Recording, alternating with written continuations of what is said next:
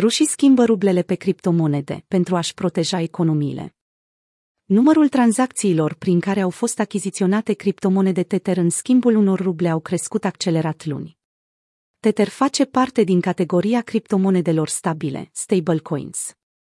Luni, tranzacțiile au ajuns la 29,4 milioane de dolari, fiind de 3 ori mai mari decât în întreaga săptămână precedentă, potrivit Arcane Research, o firmă de cercetare norvegiană, citată de Reuters. Criptomonedele stabile sunt preferate deoarece nu au volatilitatea Bitcoin sau Ether. Astfel, acestea sunt folosite pe timp de instabilitate economică. Valoarea Bitcoin a descris recent traseul unui roller coaster, 1 BTC valora, săptămâna trecută, $35.000, iar luni a depășit nivelul de $43.000. Valoarea tranzacțiilor în care au fost cumpărate criptomonede Bitcoin cu monede rusești a ajuns, în ziua în care Rusia a invadat Ucraina, la 16 milioane de dolari. Luni, valoarea acestora a fost de 8,5 milioane de dolari.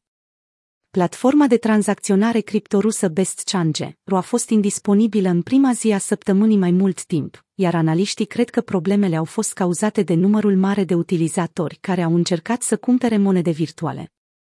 Oamenii care dețin ruble încearcă să scape de ele din cauza devalorizării drastice care s-a petrecut după toate sancțiunile, a declarat Bendic Norheim, reprezentant al Arcane Research.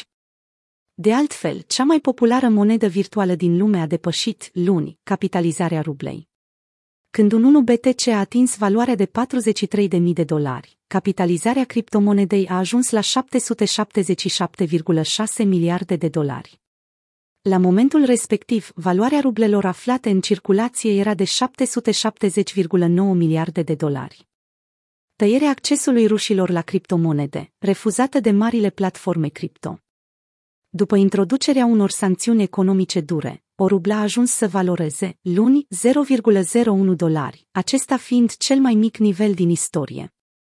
Peste 70% din băncile din Rusia au fost deconectate de la SWIFT, un sistem global sigur de plăți. Moscova a mărit în aceste condiții dobânda de politică monetară la 20%, de la 9,5%, pentru a încerca să protejeze economiile cetățenilor. Rublele schimbate de ruși în criptomonede stabile. Ucraina a cerut marilor platforme de tranzacționare ale lumii, precum Coinbase sau Binance, să suspende conturile cetățenilor din Rusia și Belarus, dar acestea au refuzat. Să decizi unilateral să interzici accesul unor oameni la criptomonedele lor ar fi în contradicție cu motivul pentru care criptomonedele există, a declarat un purtător de cuvânt al Binance. Coinbase a anunțat că a luat deja măsuri împotriva persoanelor vizate de sancțiunile vestice, dar că nu va merge mai departe. Jesse Powell, CEO al Kraken, a anunțat că suspendarea conturilor cetățenilor obișnuiți din Rusia ar încălca valorile companiei. Totuși, companiile din domeniu s-au implicat în criza din Ucraina. FTX a anunțat că a donat câte $25 fiecărui utilizator ucrainean, iar Binance a oferit $10 milioane în scopuri umanitare și a lansat o campanie pentru strângerea de fonduri suplimentare. De altfel, guvernul de la Kiev și organizațiile non-guvernamentale din Ucraina au primit donații semnificative în criptomonede în ultimele zile, transmite The New York Times. Potrivit celor mai recente date, acestea depășesc $22 de milioane. În ciuda sancțiunilor dure primite și a faptului că ofensiva din Ucraina nu merge conform planului, președintele rus Vladimir Putin nu dă semne că ar renunța la invazie. O forță militară mare rusă s-a strâns în apropierea Kievului, cel mai probabil pentru a asedia orașul.